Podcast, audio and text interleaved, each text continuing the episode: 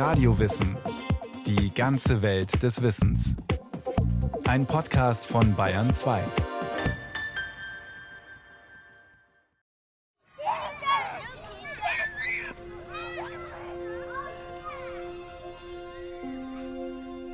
Freundschaft gab es mal zum Nulltarif.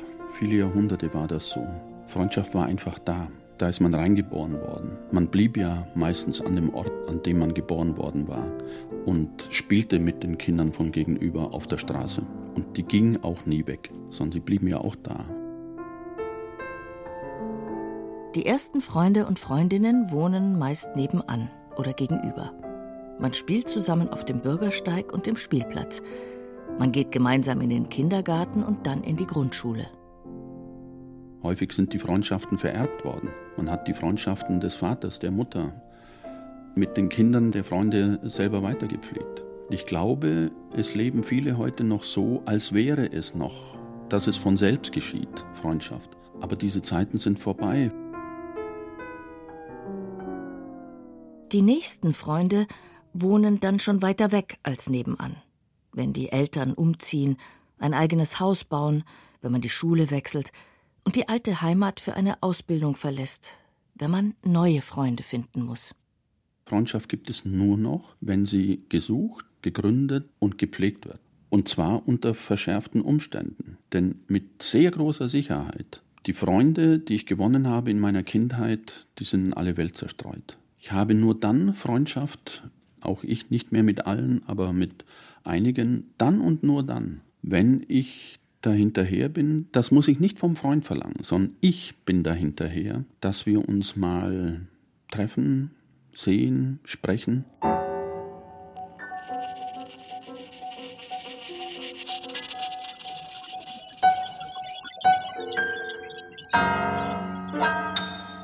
Heute kommt uns eigentlich zugute, die modernen sozialen Medien machen es sehr leicht, Freundschaft zu pflegen um dann allerdings Sorge dafür tragen zu müssen, dass es nicht nur digital bleibt und nicht nur am Telefon, sondern dass wir uns wirklich wenigstens einmal im Jahr real sehen. Das Reale wird immer noch mehr Bedeutung gewinnen, je mehr das Digitale an Bedeutung gewinnt. Das wäre wichtig zu verstehen. Freundschaft ist möglich, aber nur, wenn ich ihren Wert erkenne und anerkenne und sie pflege. Doch um wirkliche Freundschaften zu anderen aufbauen zu können, sollte man nach Wilhelm Schmid auch eine ganz besondere Freundschaft pflegen. Menschen brauchen eine Beziehung zu sich selbst. Wer mit wem? Bei einer Freundschaft ist das klar. Hier bin ich und dort ist der Freund und ich habe mit dem eine Beziehung. Aber wie ist das mit mir? Ich bin ja schon da. Ich bin da. Ich fühle mich. Ich spreche mit mir. Ich schimpfe mit mir. Mag ich mich? Sind da zwei Ichs in mir? Wer ist da bitte noch in mir außer mir? Wer bist du? Wer bin ich? Manchmal streite ich mit mir. Das Ich, das denkt, ist nicht immer identisch mit dem Ich, das Hunger hat. Und das Ich, das denkt und zum Beispiel am Computer sitzt, jetzt eine wichtige Arbeit macht, kann sagen, schweige Hunger, jetzt bin ich dran. Das können wir bis zu einem bestimmten Zeitpunkt so machen. Und irgendwann wird der Hunger so übermächtig, dass wir nicht mehr denken können. Eigentlich bin ich gern mit mir zusammen. Das merke ich so richtig, wenn ich allein bin mit mir. Ich rede und langweile mich dann mit mir, ärgere und freue mich über mich. Und am besten geht's, wenn wir freundlich miteinander sind.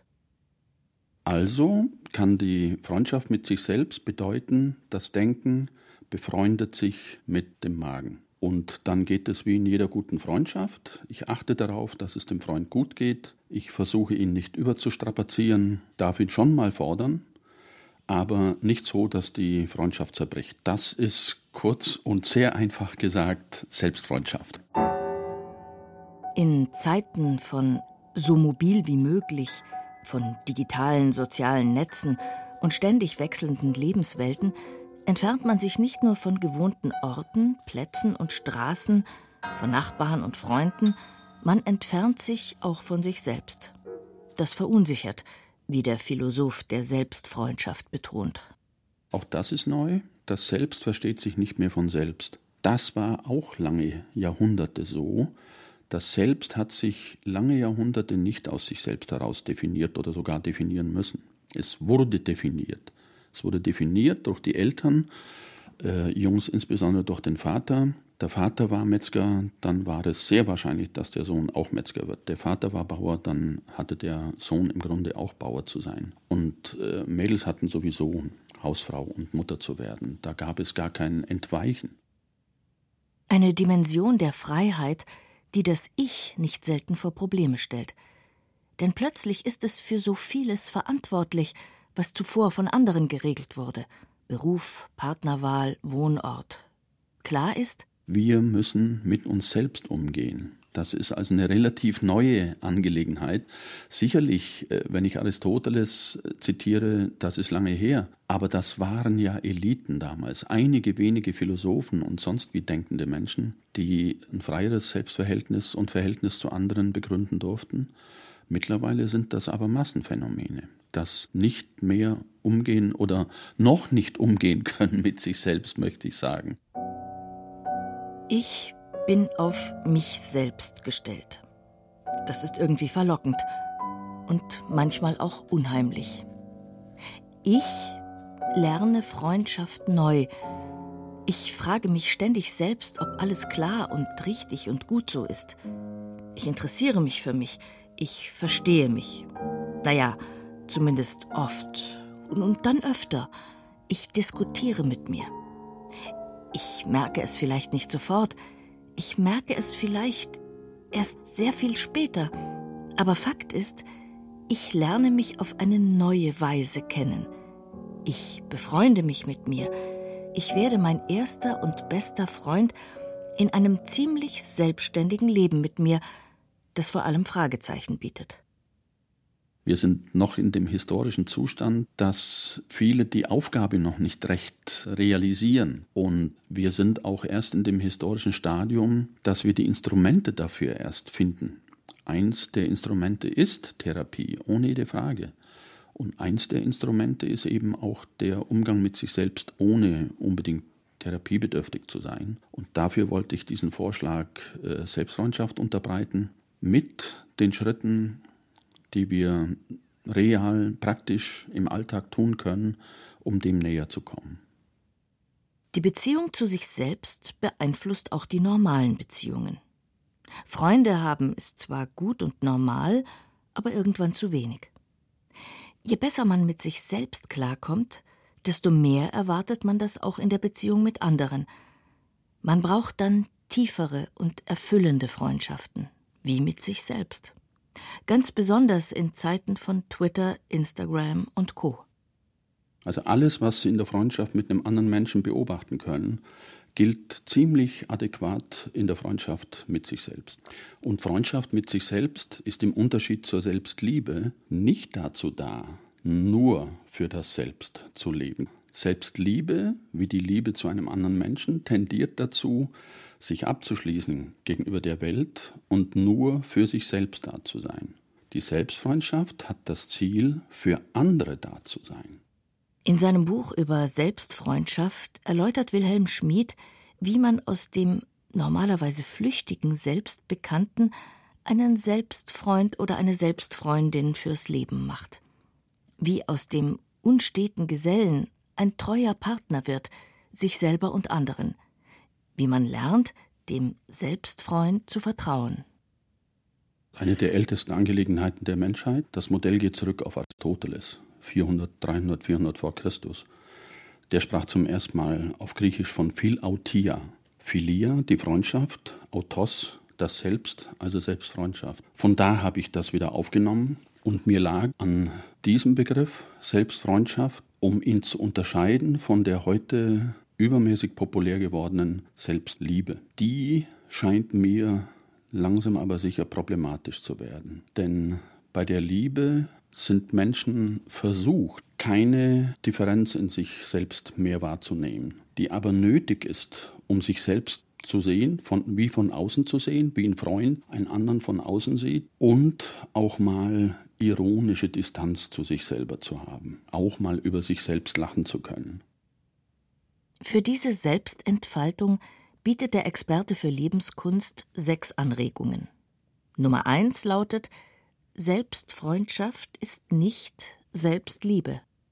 In der Liebe neigen Menschen dazu, den anderen zu idealisieren. In der Selbstliebe geschieht dasselbe. Das Selbst wird jetzt idealisiert. Und wenn das Selbst dann nicht ideal ist, dann wird die Beziehung sozusagen gekündigt. So wie das auch in der Liebe zu anderen Menschen allzu häufig der Fall ist. Freundschaft heißt nachsichtig mit sich zu sein anzuerkennen, dass das halt kein Idealbild sein kann, weder das Selbst noch der Freund. Anzuerkennen, dass es Konflikte gibt. Die gibt es in der Freundschaft mit einem anderen Menschen, genauso wie in der Freundschaft mit sich selbst. Der Selbstfreund ist aufmerksam auf sich, so die zweite Anregung von Wilhelm Schmid. Ein interner Moderator entdeckt, integriert und vernetzt viele Teil-Ichs, das gelingt, weil der Selbstfreund aufmerksam ist und sich zuwendet und immer einfühlender wird mit sich selbst und dann auch mit den anderen Menschen. Befreunden geht dann nach innen und außen. Die Selbstfreundin sorgt für sich und ihre Freunde. Sie entfaltet aus der ängstlichen eine kluge Sorge und darin eine so notwendige wie erfreuliche Selbstsorge. So die dritte Anregung aus der sich die vierte ergibt. Befreunde dich auch mit deinem Körper, denn sinnliche Fülle geht einher mit sinnvollem Erleben. Ernähre dich gut, beachte Schmerz und Lust, sei freundlich mit deinen körperlichen Zuständen, aber vorsichtig mit dem Gefühl der Liebe. Liebe kann so aussehen, dass sie mit dem anderen eins sein wollen. Und Liebe kann so aussehen, dass mit dem anderen gelegentlich eins sein wollen und vielleicht auch können, aber auch Distanz zu ihm haben können. Das sind zwei unterschiedliche Erfahrungen von Liebe. Die romantische Liebe zielt auf Einssein und akzeptiert zum Beispiel überhaupt nicht Alltag, der nicht aus Einssein besteht, sondern aus Zweisein und manchmal sehr deutlich Zweisein. Also die Liebe, die zur Distanz in der Lage ist, das auszuhalten und vielleicht dann ja auch die Erfahrung zu machen, wow, aus der Distanz heraus können wir wunderbar zusammenkommen und eins sein. Dann wird es erst wieder richtig spannend. Ansonsten wird das Einssein zum Gefängnis, zum goldenen Gefängnis. Die Seele, Kraftwerk des Selbst. Unentwegt steigen Gefühle darin auf und vergehen. Der Selbstfreund kennt und akzeptiert das. Wilhelm Schmid regt eine Muschelkompetenz der Seele an, die sich öffnen und schließen lernt, gemäß innerer Verfassung und äußeren Umständen. Derart kompetente Selbstfreunde und Moderatoren des eigenen Gefühlsreichtums vermögen aus dem Bauch heraus zu entscheiden. So Anregung Nummer 5. Aber, warnt der Experte, gerate bei dem Befreunden mit dir selbst nicht in eine Nabelschau. Sich selbst kennenzulernen, dient dazu, sich reif zu machen dafür, für andere da zu sein. Das ist bei der Nabelschau immer übersehen worden. Die Menschen sind bei sich stehen geblieben. Und dann wird es irgendwann unerträglich für das eigene Selbst, denn sie können Nabelschau betreiben bis ans Ende der Welt und werden sich nicht genügend erkannt haben. Und es wurde unerfreulich für andere, denn da waren ja nur noch Menschen, die sich mit sich selber beschäftigt haben und gar kein Interesse mehr daran hatten, auf andere zuzugehen, sich reif zu machen für andere. Das ist der Unterschied. Betreibe ich die Nabelschau nur um meiner selbst willen oder betreibe ich die Nabelschau, um reif zu werden, auf andere wieder zuzugehen und für andere da zu sein, bis zu dem Punkt in der Liebe und der Freundschaft, mich selbst auch mal zu vergessen. Die sechste Anregung des Selbstfreund-Philosophen bringt das Denken ins Spiel. Denn so sehr und oft wir uns wünschen, diesen ständigen Unruhestifter Denken einfach abschalten zu können, der Experte empfiehlt Nachdenken. Denn gerade nicht gedachtes oder nur angedachtes stiftet Unruhe. Freundliches Nachdenken führt zu innerer Ausgeglichenheit und erfüllten Beziehungen besonders das freundliche Nachdenken über mich selbst. Es gab in der Geschichte unterschiedliche Umgangsweisen mit dem eigenen Selbst. Eine hieß Selbstbeherrschung. Selbstbeherrschung ist nicht Selbstfreundschaft. Sondern da übernimmt ein Teil die Herrschaft. Und Herrschaft heißt, ich unterwerfe mir die anderen Teile. Meistens war es die Herrschaft des Geistes über den Körper. Der Körper hatte zu schweigen und zu tun, was der Geist befohlen hat. Das ist ein Modell, mit dem ein Mensch sich selbst ausbeuten kann, bis er zusammenbricht. Burnout, Rückenschmerzen sind sehr beliebt. Der Körper meldet sich schon irgendwann zu Wort. Der lässt sich lange unterwerfen, aber nicht dauerhaft. Freundschaft. Es kann schon ein Weilchen dauern, bis man versteht, wie wichtig sie ist und wie tief sie geht. Und das Selbst, das ist auch ein Brocken. Je weiter und tiefer man sich einlässt auf diese beiden Dimensionen und ihre Verbindung, desto anspruchsvoller wird deren Beziehung. Obwohl der aktuelle Zeitgeist den eigenen Körper immer mehr entdeckt und immer wichtiger nimmt, ist das wirkliche Befreunden mit den körperlichen Bedürfnissen doch leichter gewollt als verwirklicht. Wilhelm Schmid erinnert an schwierige Zeiten für Selbst- und Körperfreunde, die weiterhin hineinwirken in den Aufbau einer Freundschaft mit sich selbst.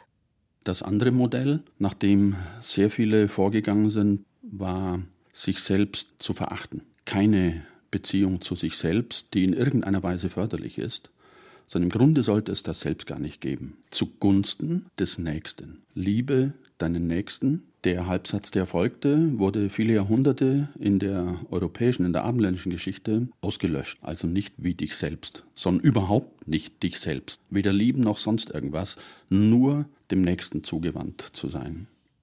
Sich selbst beherrschen und verachten. Ist das vorbei? Es ist zumindest in Frage gestellt, und freundlich angesprochen von einem sensibleren Umgang mit sich und dann auch mit anderen Menschen. Die aktuell aufbrausende Wut und Verachtung gegenüber Andersdenkenden und Andersgläubigen erwächst wahrscheinlich aus einem mindestens rigiden Verhältnis zu sich selbst. Es fehlt ein erfüllender Körperkontakt, glaubt Klaus Teveleit, Kulturwissenschaftler und Autor der Studie Männerfantasien. Wenn wir nicht erfahren und lernen, wirklich freundlich mit uns selbst umzugehen, bilde sich nicht nur in Männern eine gewalttätige und rassistische Haltung aus. Der Experte des Selbstfreundlichen sieht daher im geduldigen und einfühlsamen Bemühen um sich selbst und dann um andere Menschen die wichtigste Aufgabe in Beziehungen. Von beiden Seiten kommen die Probleme des Umgangs mit sich selbst. Wenn ich mich selbst komplett ignoriere, meine Bedürfnisse ignoriere, dann kann ich nicht mehr für andere da sein. Denn ich habe gar nicht die Kraft dafür. Selbstfreundschaft ist dazu da, die Kraft zu gewinnen, für andere da zu sein. Aber der Anfangspunkt liegt bei mir. Und Selbstfreundschaft ist der Versuch, nicht sich selbst zu unterwerfen sondern mit sich selbst so gedeihlich zu leben, wie das in der Freundschaft üblich ist und ja wunderbare Resultate zeitigt. Freunde können sehr viel im Leben gemeinsam bestehen. Freundschaft beginnt mit mir. Es ist ein langer Weg bis zu dieser Einsicht. Und dann auch zu dieser hier. Freundschaft ist eine Haltung und eine Praxis. Das kann man lernen und üben freundlich sein. Das kann ein Durchbruch werden in vielen Beziehungen. Denn je freundlicher man ist, desto offener werden Vorbehalte und Widerstände, desto klarer und zugänglicher werden auch schwierige und getrennte Beziehungen. Die schwierigste Einsicht als Praktizierende des Freundlichen lautet, ich bin unsicher.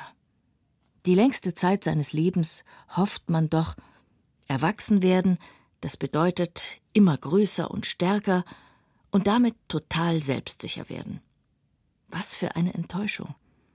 Der Philosoph des Freundlichen empfiehlt Selbstbewusstsein, aber in seiner guten alten Form.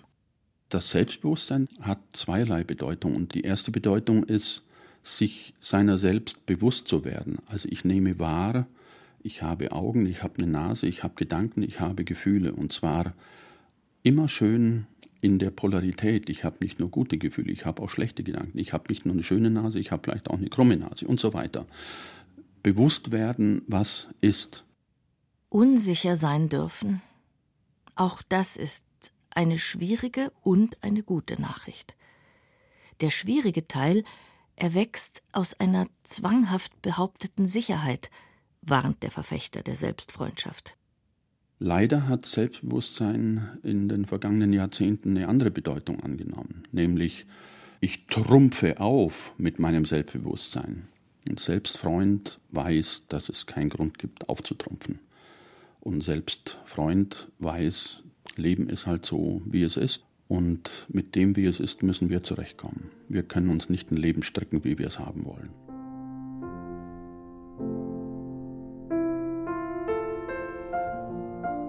Unsicher sein. So geht es allen, wenn sie ehrlich sind. So geht das Leben, wenn es lebendig ist. Ja, es ist unheimlich, dieses Unsichere, aber auch unheimlich belebend. Probieren Sie es aus. Am besten freundlich. Am besten mit Ihrem besten Freund oder Ihrer besten Freundin. Sich selbst.